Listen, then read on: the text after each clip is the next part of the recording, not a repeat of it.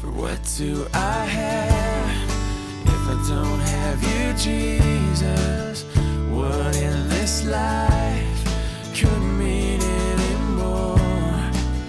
You are my rock, you are my glory, you are the lifter of my head. Hi, and welcome to the Rock Podcast.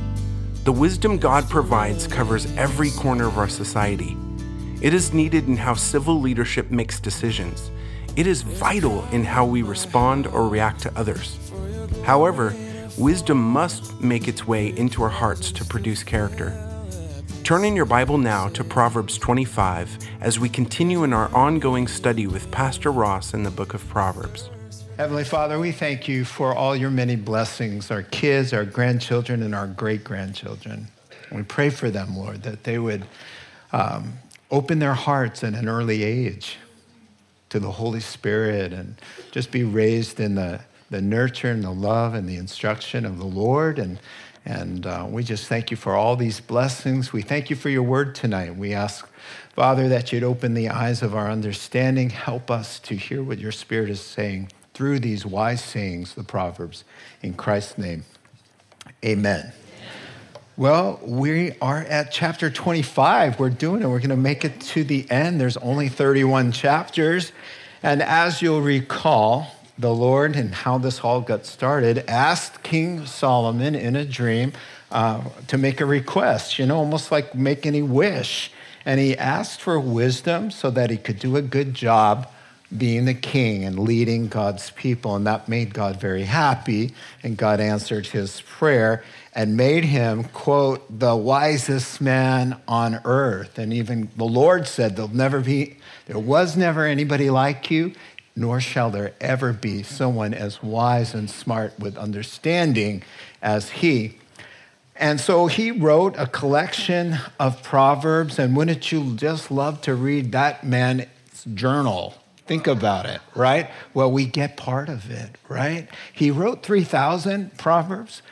we have a third of them. We have about a thousand of them. He also wrote a thousand songs, but apparently he was better at the proverbs than songwriting because the Lord only kept two of his songs around. And those two songs are Psalm 72 and Psalm 127 are attributed to King uh, Solomon. So we do have about a thousand of his proverbs and uh, the collection is as i said 31 chapters right? Uh, but not, not, it also includes other uh, authors other the works of other uh, sages. And um, which is you know what's really cool is is that the byproduct of wisdom is humility and so even the wisest man in the world knew that he didn't have the corner market on wisdom, that God was working through other men as well. And so, as we saw last time by the heads up, uh, these are other sayings of the wise, and that's in plural. That's plural. So uh, we know now from the opening of this chapter that we're back to Solomon's original materials. So let me show you what I mean here. Verse 1. So, verse 1 starts a new section. These are more Proverbs of Solomon copied by the men of Hezekiah, king of Judah. So now uh, it implies that what just came before it, as we already knew, uh, was, were the works of other God inspired authors. And we, we don't know who uh, these men were, but we know who were, were busy kind of transcribing and maintaining and uh, preserve, uh, preserving uh, the scriptures throughout the generations. King Hezekiah, it's just interesting. Let me comment on it. He is Solomon's, King Solomon's grandson to the ninth power. So he's nine Xanders down the line. All right? And King Hezekiah just said of his great, great, great, great times nine grandfather's writings, which happened to be written through the power of the Holy Spirit to preserve them. And so King Hezekiah, by the way, was a good guy. Basically, had a couple bad calls there, um, like most human beings, but basically comes off as a good king. Uh, you can read about him in 2 Kings 18 through 20 and also Isaiah 36 through 39. And so uh, the king's men priestly scribes were responsible and, and aided by the Holy Spirit to pass these scriptures along from generation to generation. Let's get to the proverb. The proverb joined to it is the, the first proverb of the new section is the glory of God to conceal a matter, to search out a matter is the glory of kings. And so we're off here with a new section. And so the big idea here is to help kings remember their rightful place and not to have such big heads or inflated egos. So God's got the goods people need. So he's talking to kings who represented Yahweh, right? And so he's saying uh, not to get a big head, uh, not to think it's all about you, because all the all the people were looking to the king for this.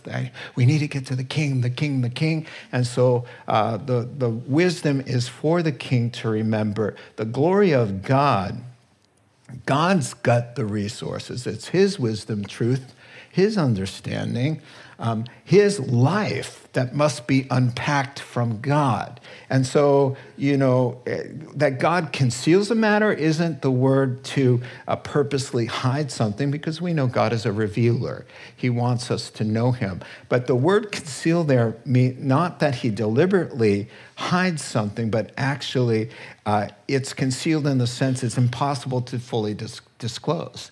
He can't fully disclose the treasures and the limitless resources of the Most High God. I mean, you know, we're just, the things we know about God, it's just like probably two inches. It's yeah. nothing, right? I mean, I've got a scripture, I don't know if I, I, I have it on the, uh, I do. oh, the depth of the riches of the wisdom and knowledge of God. Paul the Apostle was just talking about how God's working through Israel and through the church and his mysterious dealings in the gospel and he just hits tilt. You know, he says at the end of Romans 11, he says, How unsearchable his judgments and his paths beyond tracing out. You can't figure them out. Who has known the mind of the Lord or who has ever been his counselor? Who has ever given to God that God has to repay him for something? For from him and through him and for him and by him and with him are all things. Sorry, you know, that's just the sense of it there. To him be the glory forever and ever. So, the glory of kings, O king, is you get to seek him out. You can go back to the verse. You get to see, your glory is in seeking that out and making it understandable to the people, dispersing his wisdom and his goodness that way. Verse 3 as the heavens are high and the earth is deep, so the hearts of kings are unsearchable. So, having just put the king kind of in his place, now there's kind of an affirmation uh, about the, the largeness of his vision uh, to let the public know. You know, God calls and establishes these, these kings, like King Solomon. And in King Solomon's calling and his gifting and his vision and his intentions, the public will never know what's going on. They can see a decree of a leader, but they have no idea the depth and the vast facts and, the, and, and everything involved in, in bringing forth a decree. And so the writers say here what he's looking to convey here is some humility and grace for those who uh, are governed to cut slack to leaders uh, because you can't possibly know what's going on inside of a leader's heart, that it's very deep. And now, of course, we're not talking about bad judgment calls or something that's immoral or illegal. We're talking about how they rule eh, in amoral things, things that are morally uh, neutral. And so the, he's saying there's a lot going on inside that mind and heart and uh, so people have got to understand that they can't just criticize so easily the king because you can, it's unsearchable. You don't know what's going on. I, I, a writer put it really nicely here, a scholar. Uh, and he started with the president. And he said, Your president deals daily with more information than you and your 10 smartest friends could analyze in a month. He faces enormous pressure from many directions for every decision. It is true folly, uh, it is truly folly and self-willed presumption to criticize his actions when you do not have a clue about what's really going on. While this is true of kings and presidents, the wisdom of this proverb applies to all authority. Fathers make decisions for families that children do not understand. It's unsearchable. The child can't search out the heart. Like, why did you decide that we have to do it this way, or we're moving here, or, or whatever? So, uh, fathers and business owners Business owners do things that employees can't understand, for owners have duties and knowledge in their hearts greater than coffee breaks and punching a time clock. Pastors oversee the flock of God with burdens, convictions, knowledge, and goals unknown to most of the members. Be very cautious in your assessment and criticism of leaders because you do not have the full understanding of what's in their hearts or the vast amount of details that go into decision making on a daily basis. And so that's what the idea is here. It's unsearchable. You don't know. So there's some grace and humility involved in, in our estimation of leaders. Verses four and five remove the dross from the silver, and out comes material for the silversmith. Remove the wicked from the king's presence, and his throne will be established through righteousness. So, this is a familiar refrain, the wise idea for everyone, not just kings, um, to keep yourself from corrosive personalities or influences. And if there is evil in your sphere of influence and an evil doer or somebody causing harm, there needs to be decisive action. The Proverbs over and over and over again deal with it, deal with it, deal with it, or you will be corrupted, or the, the community will be corrupted, or the family will suffer. You have to deal with evil. And so the analogy here is when you want to make something beautiful and precious out of silver, there's a problem because lead ore that contains some silver to get it in the pure form, you're going to have to heat it up and melt off the lead oxide, right? Which is called dross. So to get the good metal, you have to separate it from the worthless metal. This is what he's talking about. In the same way, you remove corrupt, and, and, and if we're talking about the king, we're talking about, he's saying, son, your associates, your advisors, your cabinet, your, your, your inner circle, remove the dross. Because dross will, will, will corrupt. It'll corrupt your administration, your family, your church, wherever it is. Uh, you have to deal with the problem. We don't like to do that. Why? Because you got to turn up the heat until everything's melting, right? That's how you get rid of. That's why it's such a beautiful analogy. I don't know if you made the connection to the let the heat rise. And the reason why we don't like to do it is because when we have to confront and deal with problematic issues, there's some heat, right? And he says, you just let the heat do its work. I mean, don't be, be unwise or obnoxious or unloving or unbiblical in the way you deal with it, but you, you need to deal with it. If you want something beautiful and valuable, remove the dross or remove yourself or be ruined. That's what it's talking about. Verses six and seven do not exalt yourself in the king's presence and do not claim a place among great men. It's better for him to say, Hey, you come on up here, than for him to humiliate you before a nobleman. Now, most of you know your Bibles pretty well. You, you recall Jesus saying something like this along almost the same lines? Here's the constant refrain is against self aggrandizement. In other words, thinking you're all that. You know, you're God's gift to the world, all right? And there are people like that. And this proverb says look, the beauty about being and staying humble is that there's only one possible direction you could ever go up.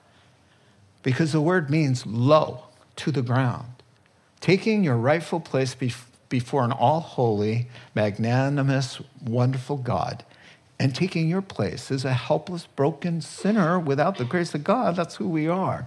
Lo, servant of all, others are better than me, thinking of ourselves not more highly than we ought. That's right. Where's the direction you can go from when you're constantly every day low, low, low, low? If you're constantly on the basement floor and you get in an elevator, you can't go any lower. There's only the, the all the buttons are above you, right? From lobby to one to two. Yeah, I mean, you're at the bottom. But if you come in at, at floor 43 out of 43 floors, there's only one direction for you to go, and Jesus promises to help you get there. Amen? Now, come on, this is what he says. Check this out Jesus, Gospels. When he noticed how the guests were picking places of honor. So, at a banquet, just like we do, kind of they'll have a, a table, the, the honor, uh, the, those who being honored are at the head table. And so the guys would come in and they would take their seats. Oh, well, who's closer to them than I am? And so they'd come and want everybody to see I'm at the head table. So he saw them doing that at a banquet, and Jesus says, Excuse me, I got something to say before the hors d'oeuvres are served. Uh, Uh, when someone invites you to a wedding feast, don't, do not take the place of honor, for a person more distinguished than you may have been invited. If so, the host who invited both of you will come and say to you, Give this person your seat. Then, humiliated, you will have to take the least important place. But when you are invited, go ahead and take the go in the basement, the low floor, the lowest place. Sit at the back in the corner so that when your host comes in, he'll say, Hey, what are you doing way back there? Come on up to the, this table. Then you'll be honored. Everybody say, Oh, look at that. In the presence of all the other guests, for all those who exalt themselves, this is a spiritual principle that will always happen. Physical laws. Throw a ball up, it comes down every single time exalt yourself, you will be humbled every single time. It's a promise from God the Son. For all those who exalt themselves will be humbled, and those who humble themselves. Push B, get yourself down to the basement, or he'll help you do it. How many would rather just start the day already? You, you're there, and he just, all God's next move is to move you up, right? That's the way to start. Amen six and seven. What you've seen with your eyes, don't bring so hastily to court. Make so your fast accusations. For what will you do in the end if your neighbor puts you to shame? So here's what he's saying. He's saying, slow down, cowboy. All right? He's saying, there's a warning here against over hasty accusations and some with some kind of wrongdoing. He's talking to the person who just can't wait to get catch people doing something wrong and get them in trouble. That's what he's saying. And, and first of all, he's saying, you think you saw or you think you heard right? And so you're quick to say, I can't believe, and you're doing your thing. You're kind of prosecute them, prosecuting them, maybe not in a legal sense, but in the court of public opinion. And then what happens is you find out, whoops, I was wrong. And then you have to, to, to, to, you know, somebody says, actually, no, that's not what happened. Or that's actually not what they said. They didn't say, you know, they wanted a piece of pie, they said that, you know, uh, something else that I can't think of right now off the top of my head, right? But you get embarrassed. Listen, I was at a wedding. I have two illustrations. I had to choose one, and I'll probably end up telling you both now. I was at a wedding, and I've told you this before. And a guy came up to me and said, Aha, huh, Pastor Ross, enjoying your Christian liberty. Uh, you know what? Let me tell you about what happens when a guy like you drinks beer at a wedding. You know, so I'm standing there and I'm drinking. And uh, I said, Really? I let him go on and lecture me a little bit, right? And then I turned the bottle around so he could see orange vanilla. it looked like a beer, but it wasn't right? So I had to endure a little bit of a lecture from him, right? And he was serious about it too, right? And you know, you say one thing and you do this and that other thing. Dude, dude, it's soda. It's soda, okay? Am I gonna outright, whoops, whoops, that's what it is. Don't be so quick. Uh, I thought I saw Pastor words with a beer. You know, that's what he's talking about here. And by the way, if I did have a beer at the wedding, it wouldn't be a sin. So, did I get an I'm sorry from the guy? What do you think? No. Of course not. Those kinds of guys don't do it. Well, you know, you shouldn't have. I, you shouldn't have picked something that looked like a beer. it's hard to be a pastor sometimes because you know what? What you want to do with that beer? You want to just pour it over. and you know, I now that would be a sin, right? A fun one, but it, it would be, okay, all right. I'm sorry. It would be a bad one. I'm so sorry to say that. Okay, I think you get it. Verse nine. If you argue your case with a neighbor, do not betray another man's confidence, or he who hears it may shame you, and you will never lose your bad reputation. This is easy. Some helpful advice for when you're stuck in an argument do not divulge secrets in order to clear yourself. In other words, do not throw somebody under the bus to get yourself out of the hot seat and you can do it so easily. Well, so and so told me, listen, I didn't, I, okay, you're mad at me?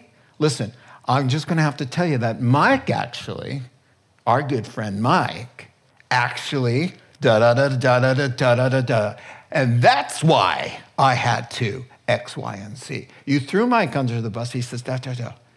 You destroyed a relationship and a friendship here. It was unnecessary. You didn't have to do that.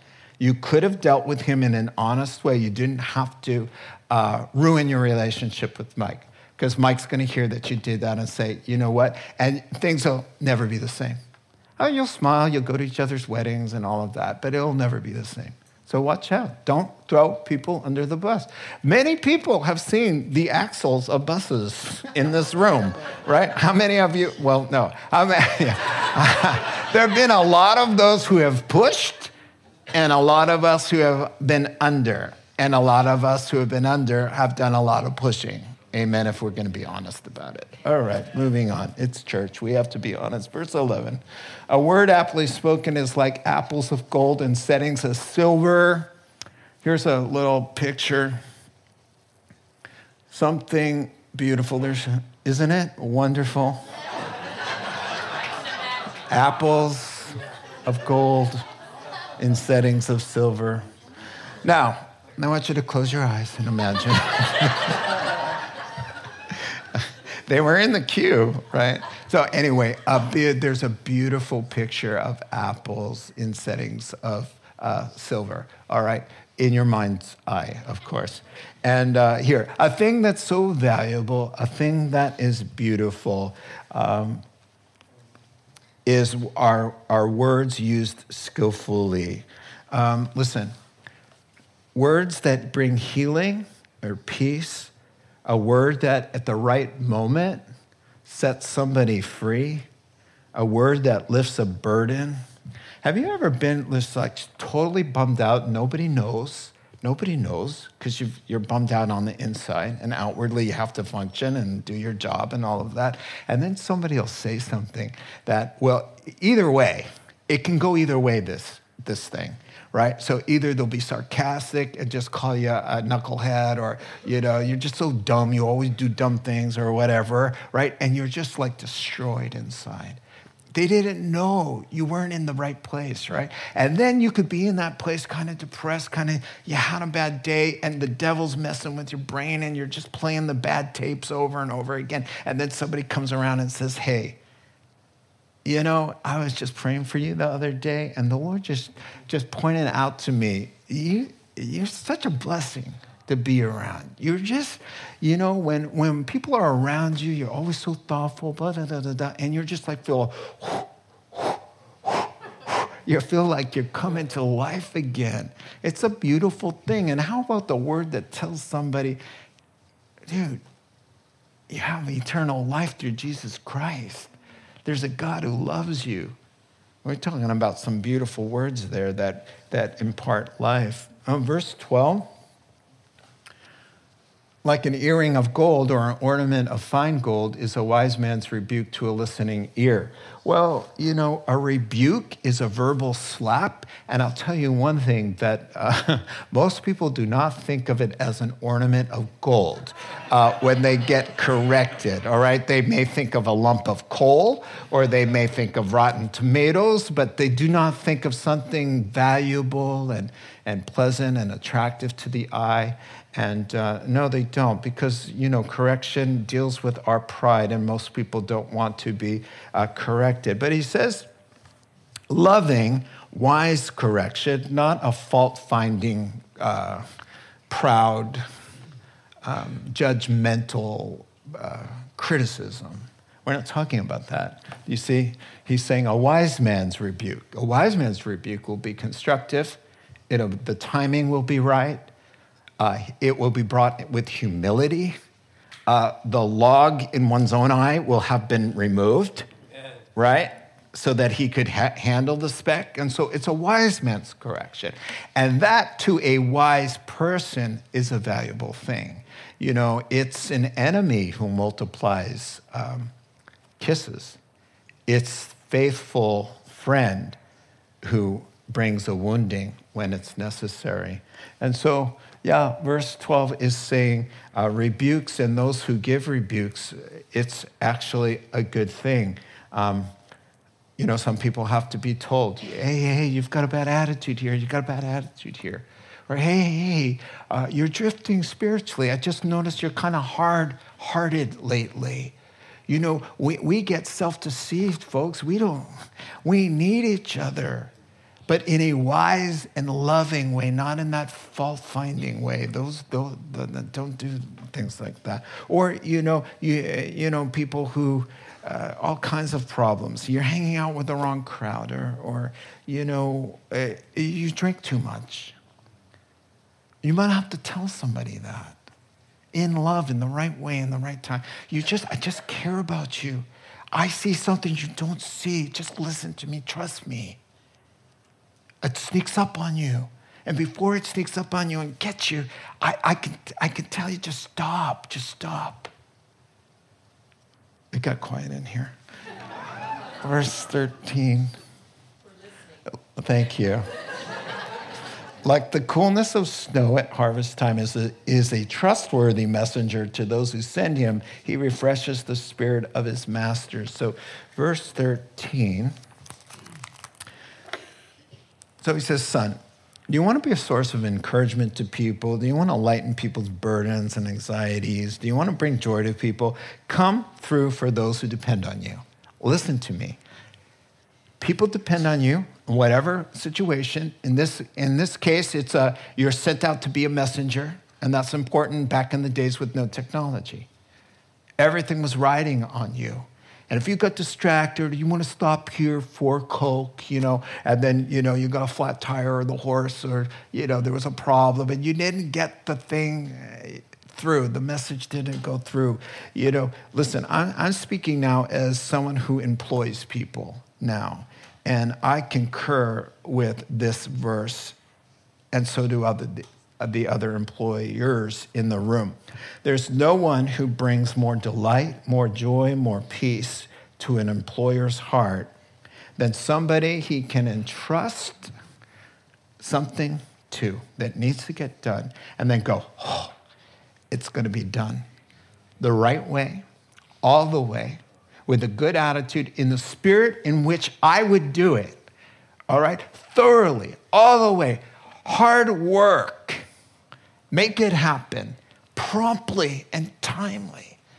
I'll tell you what, I'm just telling you as, a, as someone who employs, it lifts the burden off of me so that I can do other things. I don't have to wonder. I don't have to fall behind. I don't have to, you know, be texting. I can just, I just know that person, and I'm so blessed to have those kinds of people around here. But let me tell you, it hasn't always been that way through the years. And through the years, you could ask somebody to do something and they just don't do it, or they do it carelessly, or they just forget about it. They intend to do it, and they're just not detail oriented because they don't care about the things that you care about. They're just there because they're doing their job and they're thinking about what they're going to do when they get off.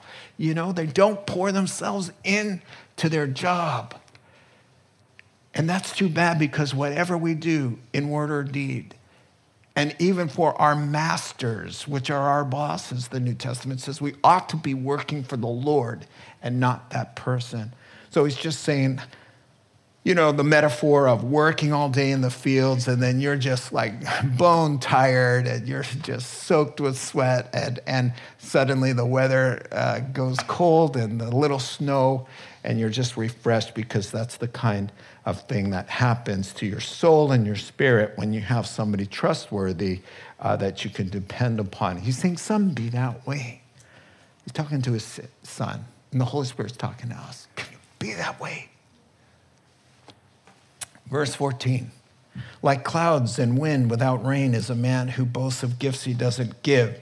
Okay, so this is easy. Don't make false promises, uh, promises that you don't intend to keep. Here's the deal with this we don't really, Christians don't mean to do it. We get excited in the moment. We're very emotionally based people. You know, it's, oh, hey, if you help me out here, I'll make it worth your while. And then we forget or uh, we, we make a promise to Sunday school class and then we, we forget about it, or we, you know, whatever it is that we do, uh, he's saying, look, here's the metaphor dark clouds roll up, the winds pick up, and everybody goes, here comes the rain.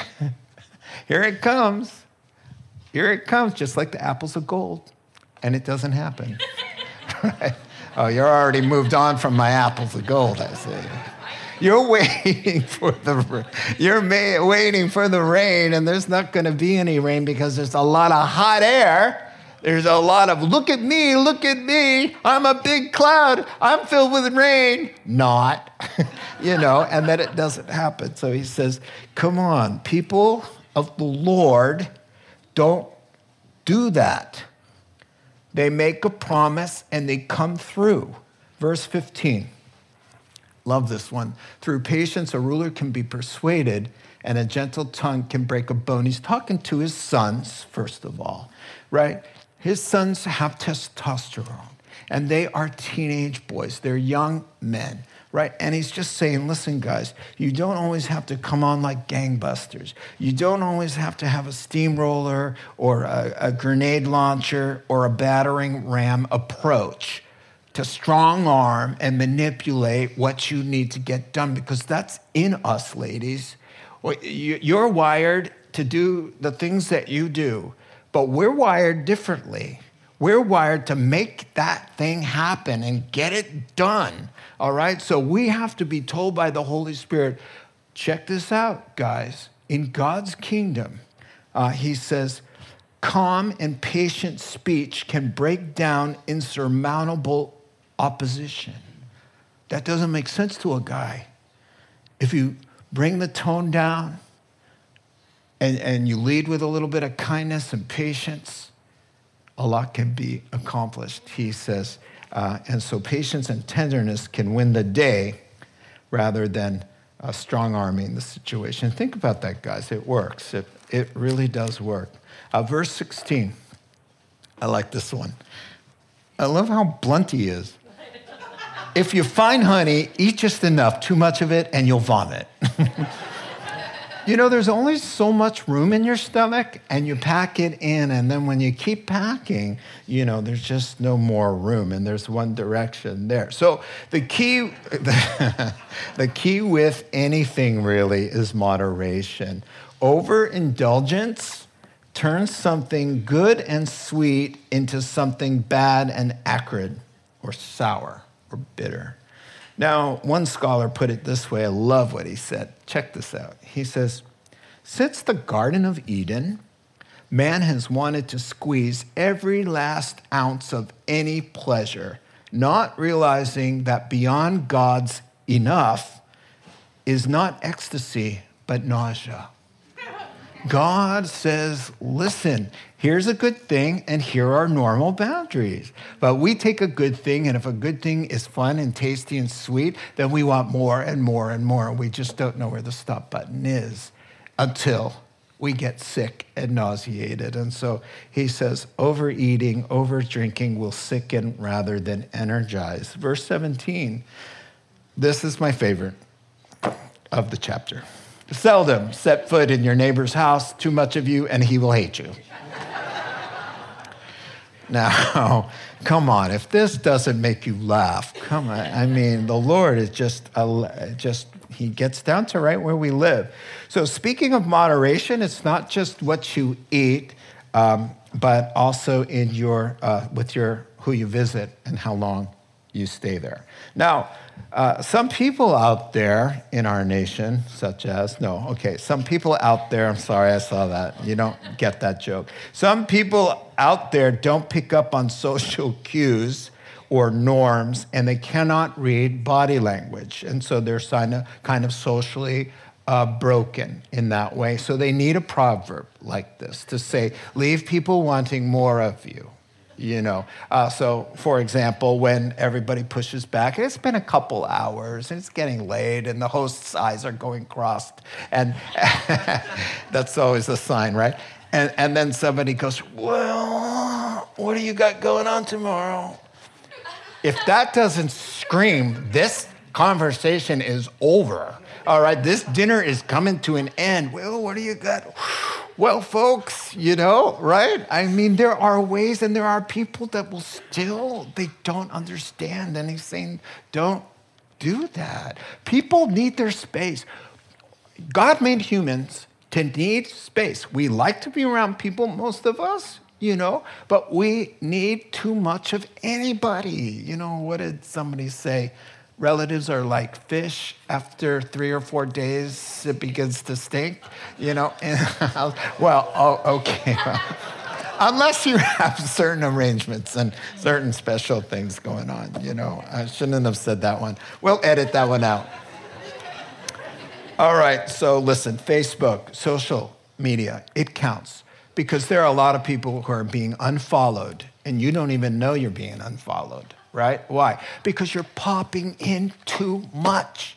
You're popping in when you feed the cat. You're popping in when you do a load of laundry. You're popping in when uh, the sun comes out. You're popping in when the sun goes down. You're popping in too much, right? So it's, it's kind of like, yoo-hoo, I'm in your house, right? It's sort of like that until you get the unfollow button. And it's like, mm, no, you're not, right? I've never unfollowed anybody here.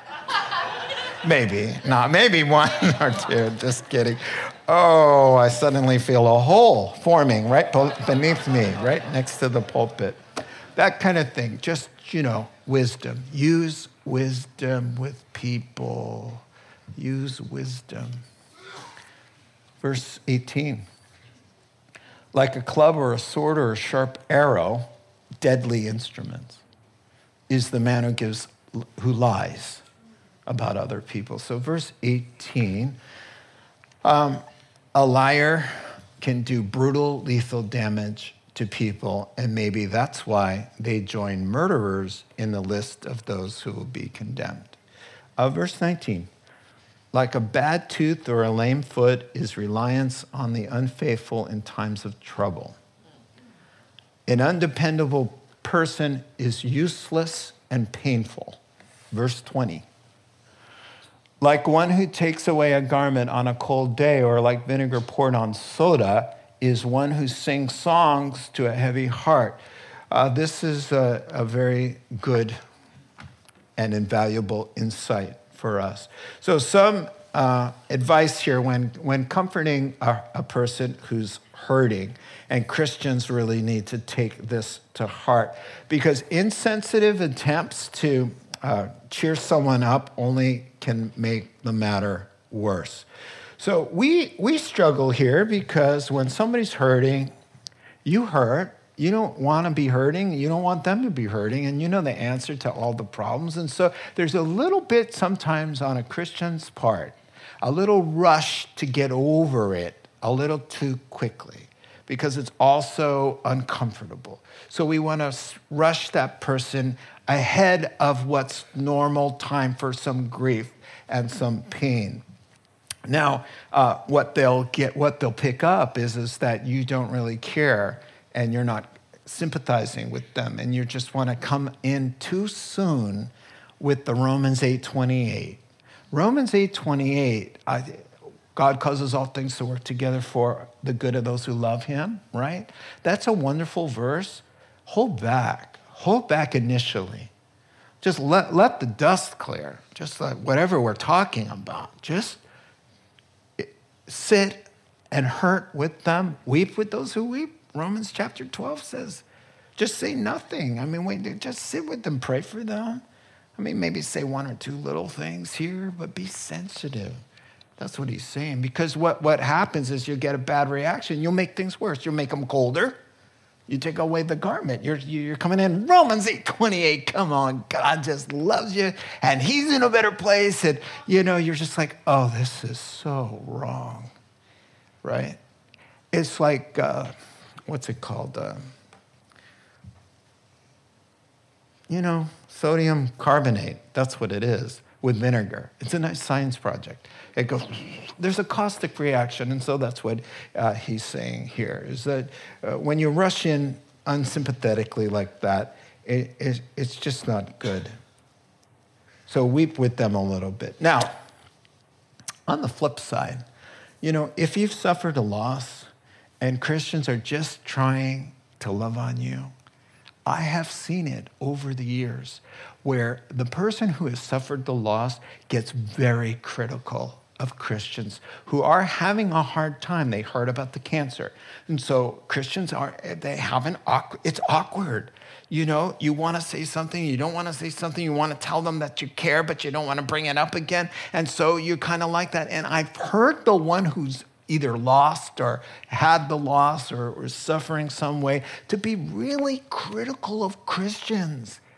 Have some grace to just say, they love me. They're trying, they're praying. It's awkward. Instead of turning it around and just saying, Christians don't know what to say, and Christians this and Christians that. My word, they're bringing you food, they're helping you, they're praying for you. Is, do, you do you know what I'm talking about? Okay. 21. If your enemy's hungry, give him food to eat. If he's thirsty, give him water to drink.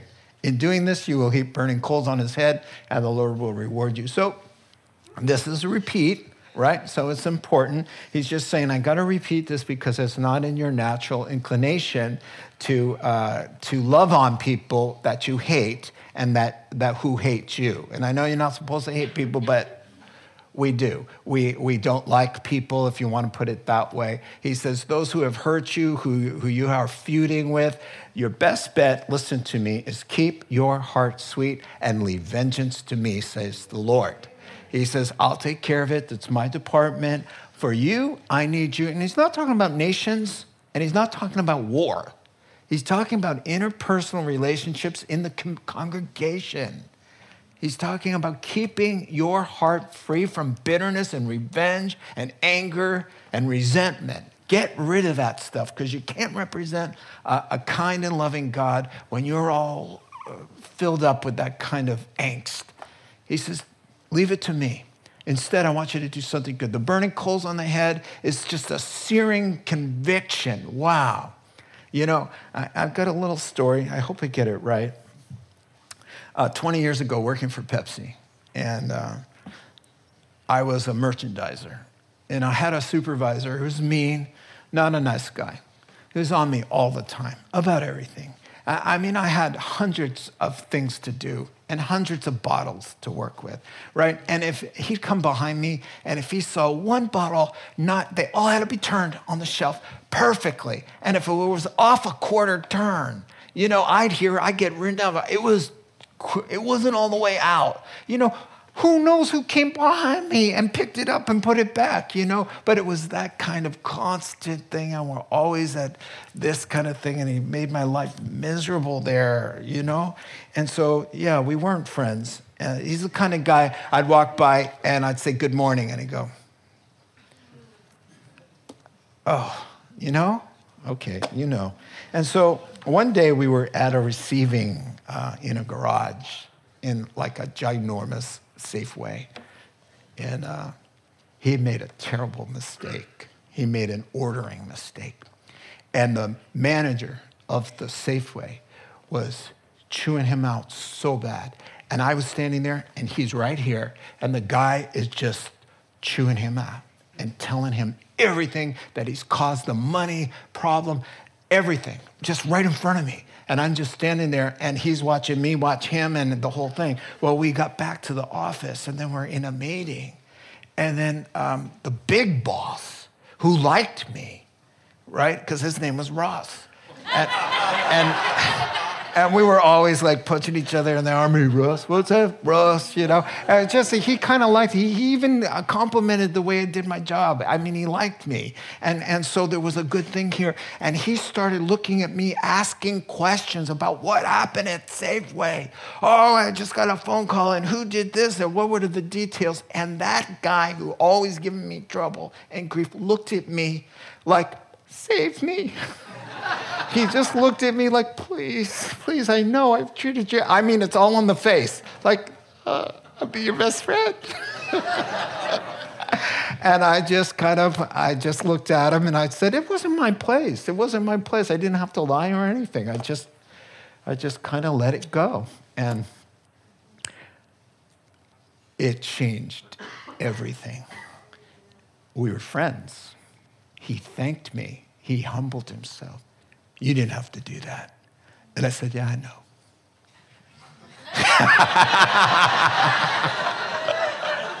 oh, I know. I had several options. you know what? Here's the reward. He says, and the Lord will reward you. Guess, guess who had a whole nother job? It was like getting an, a promotion. It was like, oh, I like going there. Guess who was saying good morning to me in the morning? Good morning. Good morning, Ross. It was uh, just such a blessing, and that's part of how he rewards you is he'll change the dynamic of that terrible uh, relationship or environment because you, you did what God would do. It's worthwhile, it's worth the effort.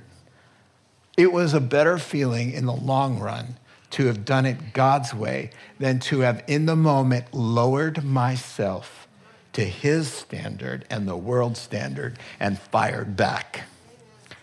That's the world's way, and it doesn't bring blessing. All right, 23.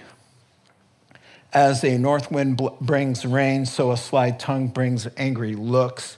This is an easy one.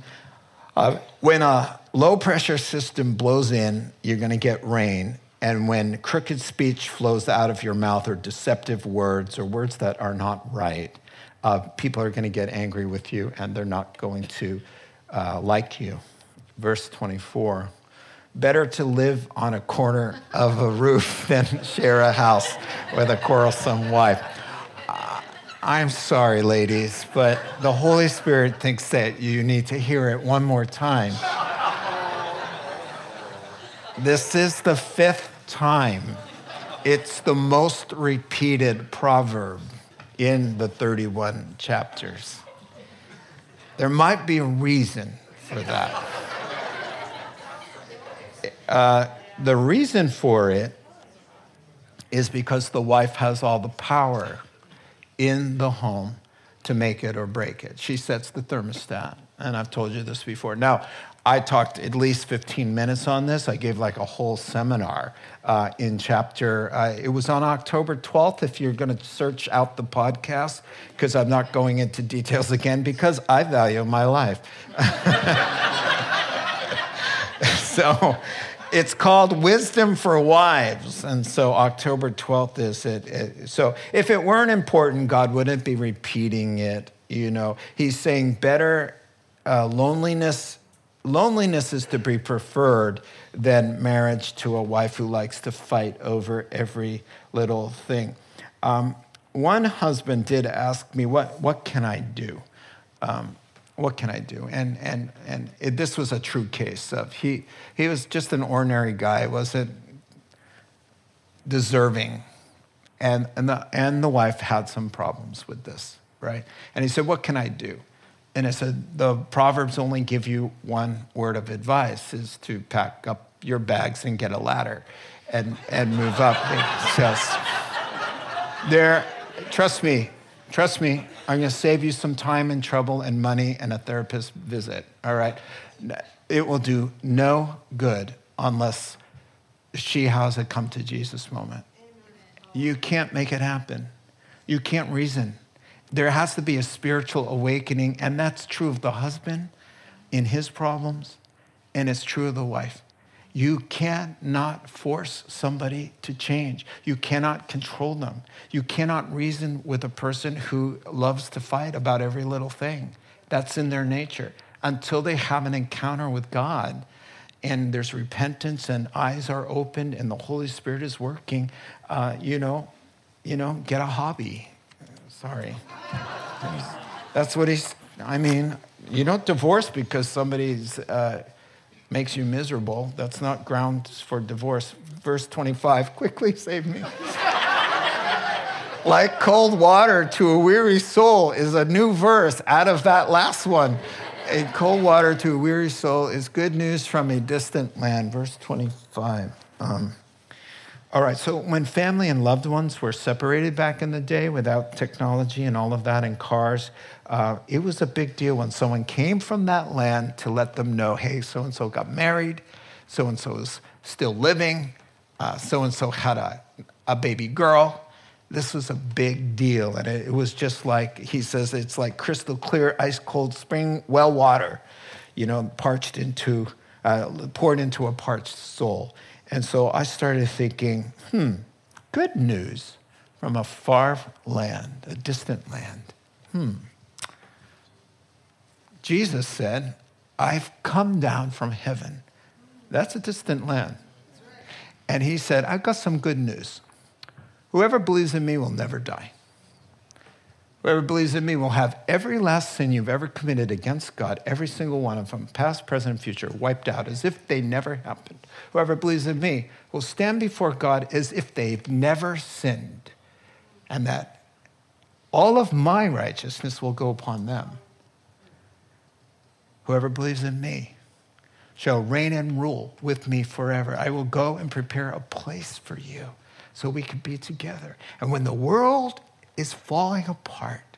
And just before the end comes, in a twinkling of an eye, I will take you up to be with me and spare you from the hour of tribulation that will come upon the whole earth, for I have not appointed you to wrath, but for salvation.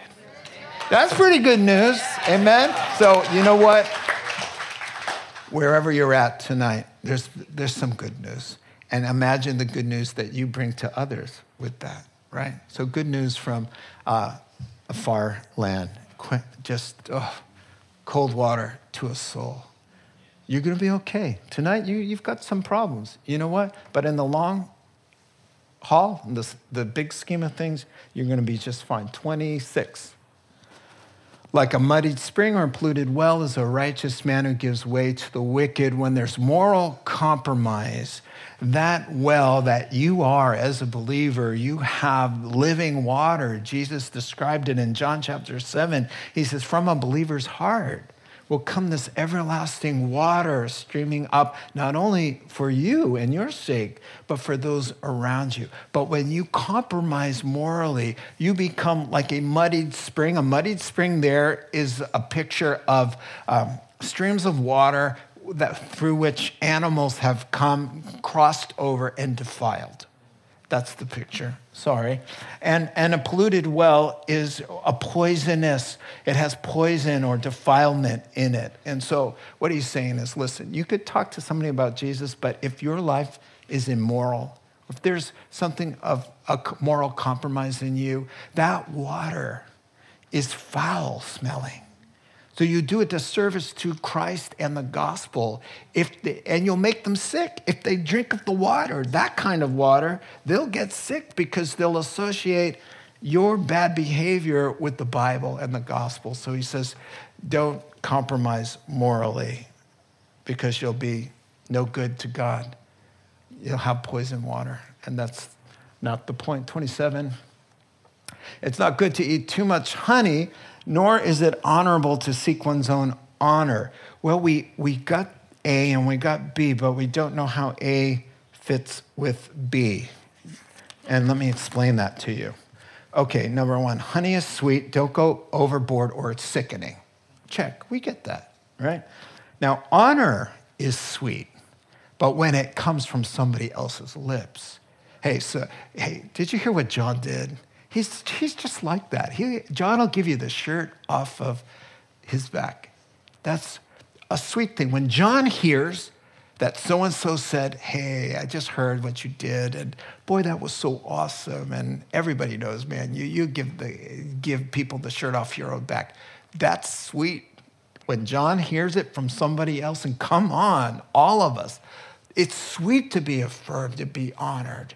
But you yourself can't go overboard. You can't open up the jar of honey as far as honor goes and start taking it onto yourself because that will become sickening. Because it's not no longer honor, it's dishonorable to do that kind of thing. And that's the point of this. I believe there's one more left. Like a city whose walls are broken down is a man who lacks self control. This is easy. Because if you had to pick one of the fruit of the Holy Spirit, one of the fruits, uh, what, what are they? Love, patience, goodness, kindness, gentleness, patience. I already said that one. Self, yeah, okay, you got it all. I, I wrote them down somewhere. What verse is this? 28. Oh, that's the problem. Love, joy, peace, patience, kindness, gentleness, goodness, faithfulness, self control. The one you really can't live without is self control. Don't do away with that because without self control, you're a dead man or a dead woman. Now, without self control, you're vulnerable. This is it. Listen, protective walls are gone. You have no defense against greed, um, peer pressure, uh, temptations, lying, gossip, drugs, alcohol, anger, and anything, name it. You've got no chance. You're a train wreck waiting to happen. Where do you get self control? Let me tell you this it's from the Lord, it's from the Holy Spirit. It's not about saying, I'm not gonna. That's willpower. Listen, and I'm gonna explain what I mean by this. Joseph, uh, Joseph back, the, our Jacob's boy, Potiphar's wife, when he was under house arrest, took note of him. And she was an immoral woman. And she said, He's handsome and well built. And she said, Come to bed with me. And he said, Listen to what he said. This is self control. He said, How could you ask me to do such a thing and sin against my God? It wasn't, oh no, I can't do that because that's wrong and I'm not going to do it and that's on my list of do's and don'ts and I'm not going to do that. That's willpower. That works only so far. But a relationship with God based on love and fill, filled up with gratitude and a relationship with God, from that flows out this thing from God called self control. And so, based on his love for God and his walk with God and his faith with God, out naturally came, Oh, are you kidding me? I can't do that to God. He also said, I can't do that to your husband. He threw that in. He said, Your husband, trust me. He thinks I'm trustworthy. Are you kidding me? I couldn't do that to your husband and I couldn't do it to God because there's love in his heart. He's not a rule keeper. So it wasn't all about, you know, I can do this, I can say no, I can say no. It's, a, it's about loving the Lord. Human willpower only goes so far, but love for God and faith, and that self control, uh, nothing will ever get over that wall. Let's pray together.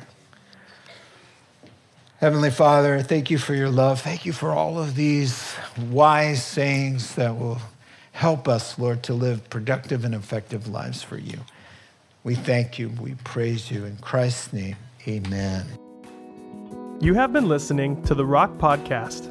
Our regular services are held on Wednesday nights at 6:30 and Sunday mornings at 8:30 and 10:30 a.m. in Santa Rosa, California. If you would like to learn more, please visit our website at calvarytherock.org.